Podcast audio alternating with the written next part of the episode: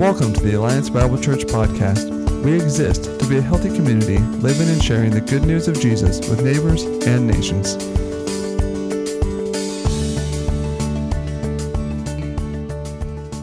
The priests, the Levites, and the gatekeepers, the singers, and some of the people, the temple servants, and all Israel lived in their cities. And when the seventh month came, the sons of Israel were in their cities. And all the people gathered as one man at the square, which was in front of the water gate, and they asked Ezra, the scribe, to bring the book of the law and Moses, which the Lord had given to Israel.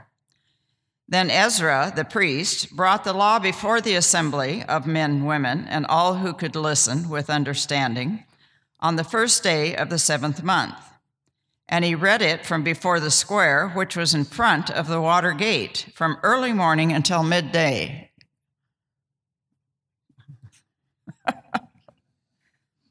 have you tried reading the Bible around the dinner table when you have kids sitting there?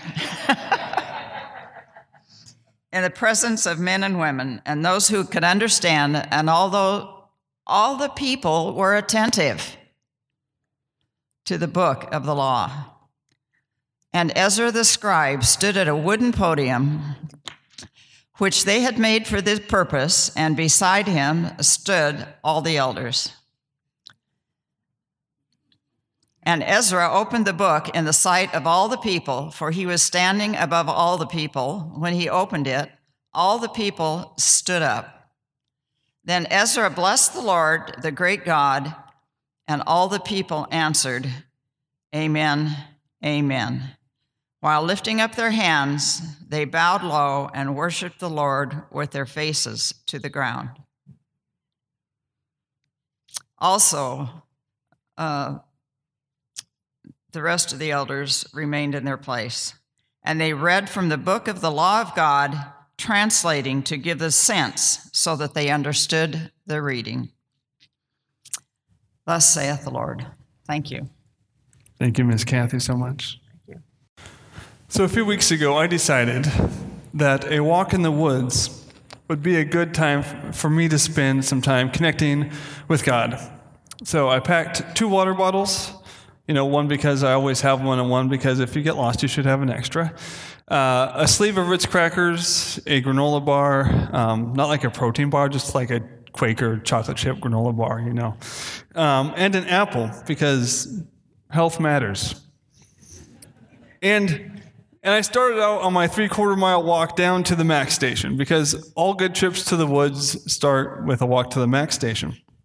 You see, I decided that a walk in the woods was the way to go, but I also wanted some woods that if I got lost, I would be likely to be able to find my way back to civilization.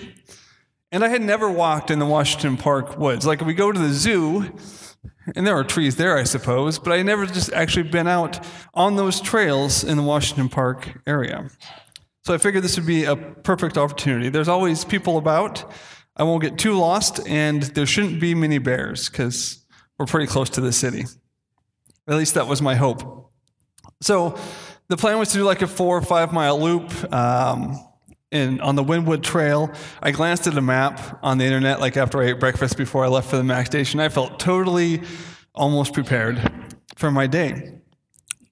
I'd spend the morning walking in the woods and praying, and then when I come to the zoo, we have a zoo membership, so I'd go in to that restaurant right there inside the gate and have lunch there, and then read and study for the rest of my day. It was the perfect plan. Um, it wasn't raining. Great day. Uh, I got to Washington Park at about 9:30. By 11:30, I had eaten all my snacks and I was lost. and kind of sad because I'd already eaten all my snacks and I was lost. See, I was walking on the Wildwood Trail, and the trails are marked really, really well near the zoo, and then the trails are marked pretty well as you get farther away from the zoo. And I was walking down this Wildwood Trail, and I came to a T, and I thought, oh, a T, that's nice. I'll just follow the one marked Wildwood Trail. And there's a sign marked Wildwood Trail. I was so excited. It had arrows pointing both directions. I was less excited because, like, I know I want to be on the Wildwood Trail. I, I am, according to my last sign, and now it goes both ways which doesn't help me at all. So I was getting hungry because, well, if I don't eat for like an hour and a half, I get hungry. I've been walking a lot.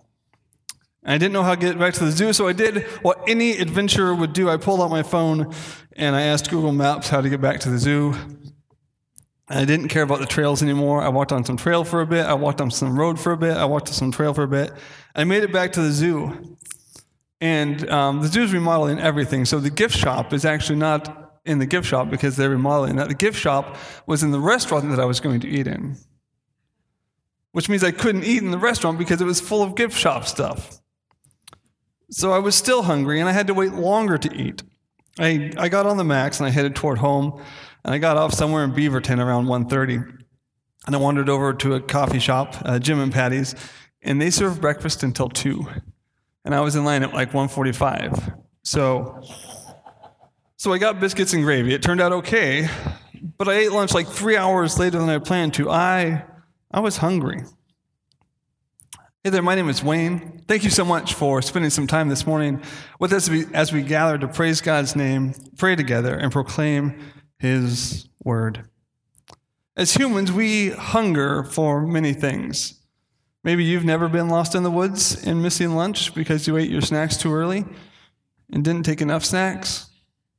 I also tend to say I went for a walk because, like, hikers die in the woods.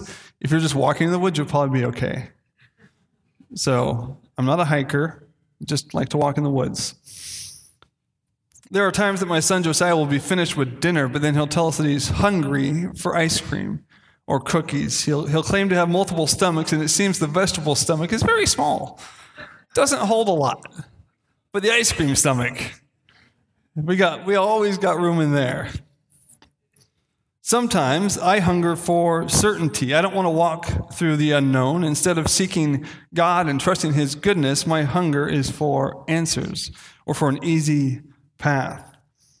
As we walk through this time of transition, we can hunger for stability. Instead of seeking what God would have, we can seek stability. When we were students, we would hunger for good grades, some of us, I've heard. Striving hard, I wasn't too concerned about my grades. I, I can't get away with comments like that when my parents are here, so. But we strive so hard to accomplish what we see is the most important thing right now. So, the question that we'll start with today is that first question in your handout, if you're following along What are you hungry for? What are you hungry for? What are we looking to to find satisfaction? We'll be in Nehemiah chapter 8 this morning, and we'll start in verse 1. Uh, Miss Kathy, thank you for reading and summarizing. I felt like just going to sit down. You could have you could have finished, and it would have been great. Um, so to catch us up to where we are in chapter eight, Zerubbabel and Ezra returned and rebuilt the temple. Um, that started about 13 years before the passage we get to today. And recently, Nehemiah has returned and spent the last couple of months with a team of people rebuilding the wall. They've seen God's favor at work as the exiles have returned to Jerusalem. These people are, are, are, returning to settle in the land that God had promised and given to their ancestors. We'll read verses 1 through 3. When the seventh month came and the Israelites had settled in their towns, all the people gathered together at the square in front of the water gate. They asked the scribe Ezra to bring the book of the law of Moses that the Lord had given Israel. On the first day of the seventh month, the priest Ezra brought the law before the assembly of men, women, and all who could listen with understanding. While he was facing the square in the front of the water gate, he read out of it from daybreak until noon before the men, the women, and those who could understand. All the people listened attentively to the book of the law. The book of the law of Moses contained, if not its entirety, at least a large portion of what we would call the Pentateuch, or the first five books of the Bible Genesis, Exodus, Leviticus, Numbers, and Deuteronomy. Men, women, and kids old enough to understand gathered to hear the word of the Lord being read for hours. These folks hadn't had a whole lot of access to the scriptures. But when they were read, the scriptures were read to them, and they stood inside the recently completed walls of Jerusalem, these folks listened. They listened attentively. Your next blanks their ease of access can create apathy. I always have access to the Bible. Right? I have copies in my office. I have copies in my home. I have a little orange New Testament that the Gideons left somewhere and I grabbed because it's orange and I like orange. Right? Like I always have access to a paper copy of the Bible. Plus, like how many of you have the Bible on your cellular telecommunications device, right? I have the Bible app where I can read any language that I want and I can listen to it when I run, when I walk, when I go to bed. Um, I have it in my Kindle app in case I want to read that version because I have a version there that doesn't have verses or chapter numbers. It just has the books of the Bible and you can read it through a story. I have my Logos Bible software with the Bible, its languages, its commentaries on my phone, on my iPad. I always have access to the scriptures. And because of that, I think sometimes I just take it for granted. Like it works this way with like food too, right? Like I have never eaten a meal to not starve. Like I am as picky as a 10 year old. Um, I eat what I want to because it's delicious, not because I need to. But that can make me less grateful and less aware of how amazing the food, God's provision, is for me. And I think it's the same with the scriptures. We have access to God's word, yet sometimes I go through my day or my week without giving it much thought. I'm so used to having it always there that I don't value it for what it is. The people were back in the promised land. They had heard the stories of what God had done. They had lived through a time of exile. When Ezra stood and read from the scriptures, they were all ears. They were ready to hear and obey the law of the Lord. We'll continue reading verses 4 through 6. The scribe Ezra stood on a high wooden platform made for this purpose. Mattithiah, Shema, Anaiah, Uriah, Hilkiah, and Maaseiah stood beside him on his right. To his left were Pedaiah, Mishael, Malchijah, Hashum, Hashbaddanah, he's my favorite. I, I don't know him, I just like his name. Zechariah and Meshullam. Ezra opened the book in full view of all the people, since he was elevated above everyone. As he opened it, all the people stood up.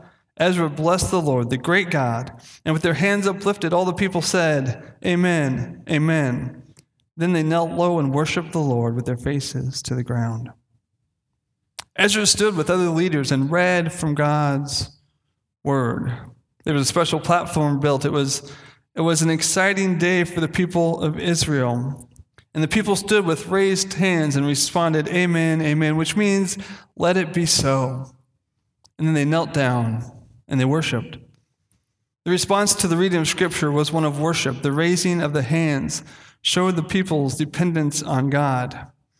And prostrating yourself, laying down, demonstrated their humility before God and was common in the Near East to lay down, to prostrate, to kneel before kings and those in authority. Your next blanks there, their response to hearing God's word was praise. Their response to hearing God's word was praise. I think both of these postures are still valid when we worship today. Raising our hands in surrender and praise to God and bowing before our King and Creator are outward expressions that we can use in worship of our God. Now, as a worship leader, sometimes you look at it and you see people raising their hands or, or kneeling or clapping, and, and it makes you feel like they're engaged. And, and while the outward expression can't necessarily show what's in the heart, I believe that God wants us to worship with all that we are. Um, one of my favorite times of worship in a church actually happened in the woods, surprising, down the street from the church. So the worship leader probably thought he was failing that because people are leaving during the song. Um, but I didn't want to worship in the church that day. I wanted to walk in the woods and sing the same song he was leading. So I, I did that. And I came back and I apologized to him later because uh, I was on staff at the church at the time and I walked out during worship. And he's like, oh, that's, that's weird. So while we can't, we can't gauge whether or not you're worshiping by your outward expression, I believe that our outward expression is part of how we worship. I believe that raising our hands is seen throughout the Psalms and throughout Scripture.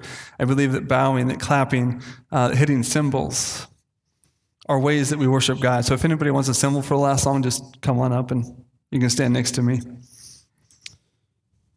I'd really be okay with that if you want to.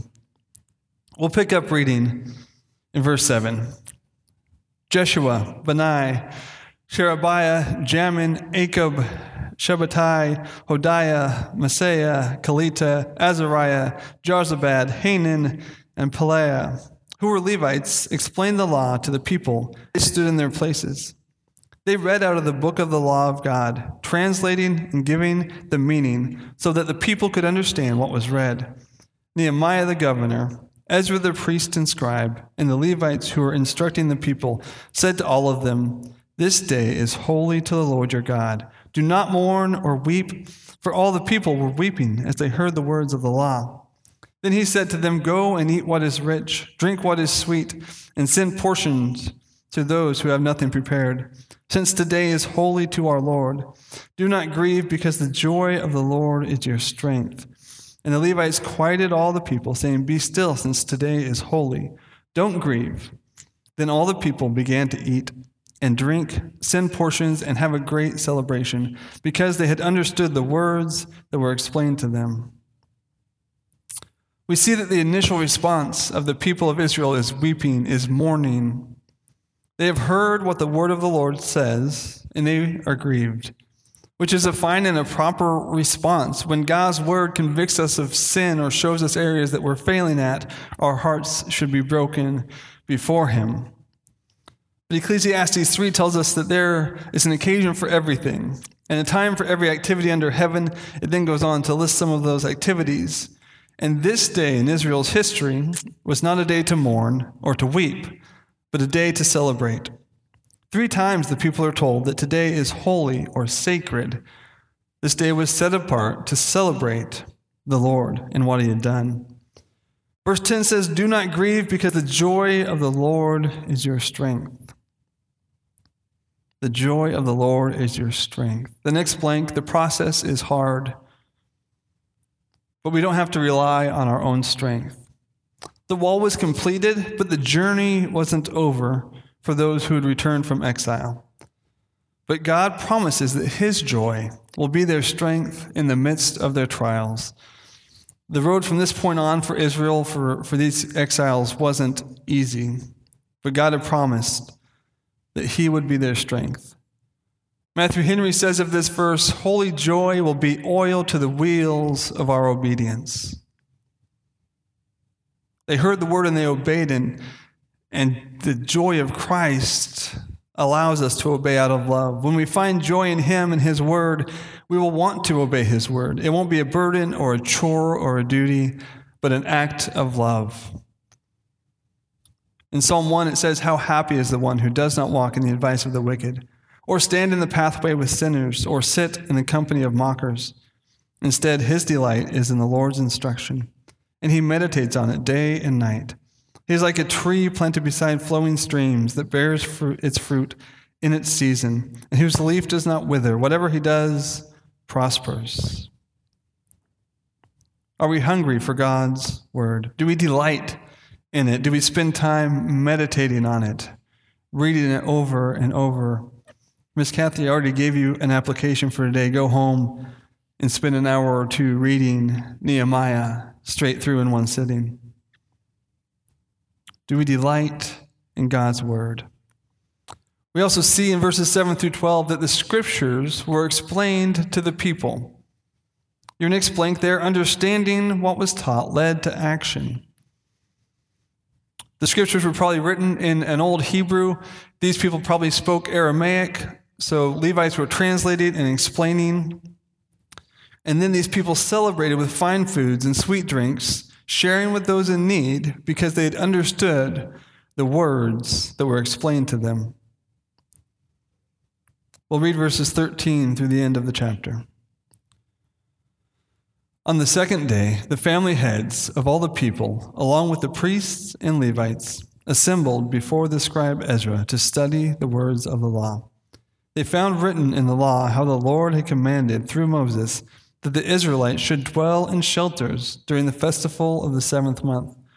So they proclaimed and spread this news throughout their towns and in Jerusalem, saying, Go out to the hill country and bring back branches of olive, wild olive, myrtle, palm, and other leafy trees to make shelters just as it is written. The people went out, brought back branches, and made shelters for themselves on each of their rooftops, and courtyards, the court of the house of God, the square by the water gate, and the square by the Ephraim gate. The whole community that had returned from exile made shelters and lived in them. The Israelites had not celebrated like this from the days of Joshua, son of Nun, until that day. And there, were, and there was tremendous joy. Ezra read out of the book of the law of God every day from the first day to the last. The Israelites celebrated the festival for seven days, and on the eighth day there was an assembly according to the ordinance. We can read more about the, the Feast of Shelters, the Feast of Booths, the Feast of Tabernacles in Deuteronomy 16 and Leviticus 23. The people would dwell in booths to remind them of the time that they spent in the wilderness. They'd seen the Lord provide for 40 years, and they could trust that He would continue to provide. This, this Feast of Booths and Feast of Tabernacles was a way to remember that time in the wilderness and God being their tent, God being their refuge. They learned more about this feast when the heads of the families came together and studied the words of the law. Your next blank there, a hunger for God's word leads to more than a casual reading. Reading, meditating on, journaling through scripture, those are vital steps in taking in God's word. But sometimes we need to really dig deep and study. Study Bibles, commentaries, and Bible dictionaries are great tools to help us get more out of Scripture. I don't speak Greek, Hebrew, Aramaic, or English very well. But I can read, I mean, I know most of the words that I need, but there's big ones that I trip on. But I can read books by smarty pants people who can speak those other languages. And while sometimes this can feel academic and not like spending time with the creator of the universe, hopefully knowing the scriptures better will lead to me loving God more and my life being more aligned with His calling. I think it's important to read the whole of Scripture and see the whole story all the way through. I also think it's great to just sit with and soak in and study a portion of Scripture. These folks studied, they saw something in Scripture, and then they acted. They could have been like, well, it's too late this year, but next year we'll start planning about a month ahead of time. We'll go out to the hills, get our, our olive branches, our wild olive branches, our palm branches, and we'll make shelters in the square next year. But they didn't. They didn't put off obeying God's word. They saw what the Lord had commanded and they acted. They were hungry for God's word. Can I ask you guys a question? Thanks. How often do you eat? You can answer. Daily, right? I, I tend to eat three or four meals a day, sometimes five. I, I do likes to eat. Now, how hungry do you guys think I would get if I ate twice a week? Like even if those are amazing meals, like like today, my parents are taking me to lunch, um, and they're gonna buy me whatever I want because they love me and I'm their favorite middle child. And so let's say I, I eat and I eat and I eat today, and then on Wednesday, let's say we have my neighbors over and I eat then too. I wouldn't be a very happy person. I wouldn't have a lot of energy if, if twice a day, as good as the meals were, if that's all I ate. Miss Kathy let us know that she reads the Bible every day.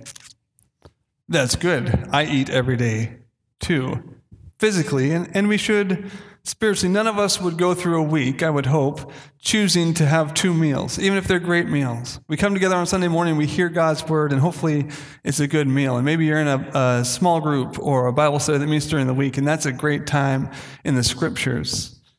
But if that's your only time in the scriptures, you won't be healthy, you won't be growing, you won't be thriving. In Matthew 4, we read about Jesus being tempted by the devil. And the worship team can come back to the platform at this time. Matthew 4, verse 1 says Then Jesus was led up by the Spirit into the wilderness to be tempted by the devil. After he had fasted 40 days and 40 nights, he was hungry. Duh. Then the tempter approached him and said, If you are the Son of God, tell these stones to become bread. He answered, It is written, Man must not live on bread alone, but on every word that comes from the mouth of God. Jesus was physically hungry, right? He hasn't eaten in 40 days. It makes me hungry to think about not eating for 40 days. And we see later in Jesus' ministry that he turns water into wine. He also turns a little bit of fish and bread into a lot of fish and bread twice with leftovers. I believe Jesus has the power to make bread out of rocks. But his answer is quoting from Scripture Man shall not live by bread alone, but on the word of God. Your last blanks there, his word provides life. What are we hungry for? Let's pray together. Father God, I love you. I thank you for your word, God, that you've spoken to us through Scripture, God, that we can read it, that we can study it. God, I don't always want to. But God, I pray that you would give me a desire. God, give me a longing for the truth of your word, God, that I would know you more and live for you. God, as we walk through this season of transition as a church, I pray that, that we would seek you, God, that we would know your word more and that we would trust in your goodness. God, that we wouldn't seek necessarily what you have for us, but as we seek you, that you would continue to provide. God, I pray that you go with us this week. Go with us in your grace and your mercy. In Christ's name, amen.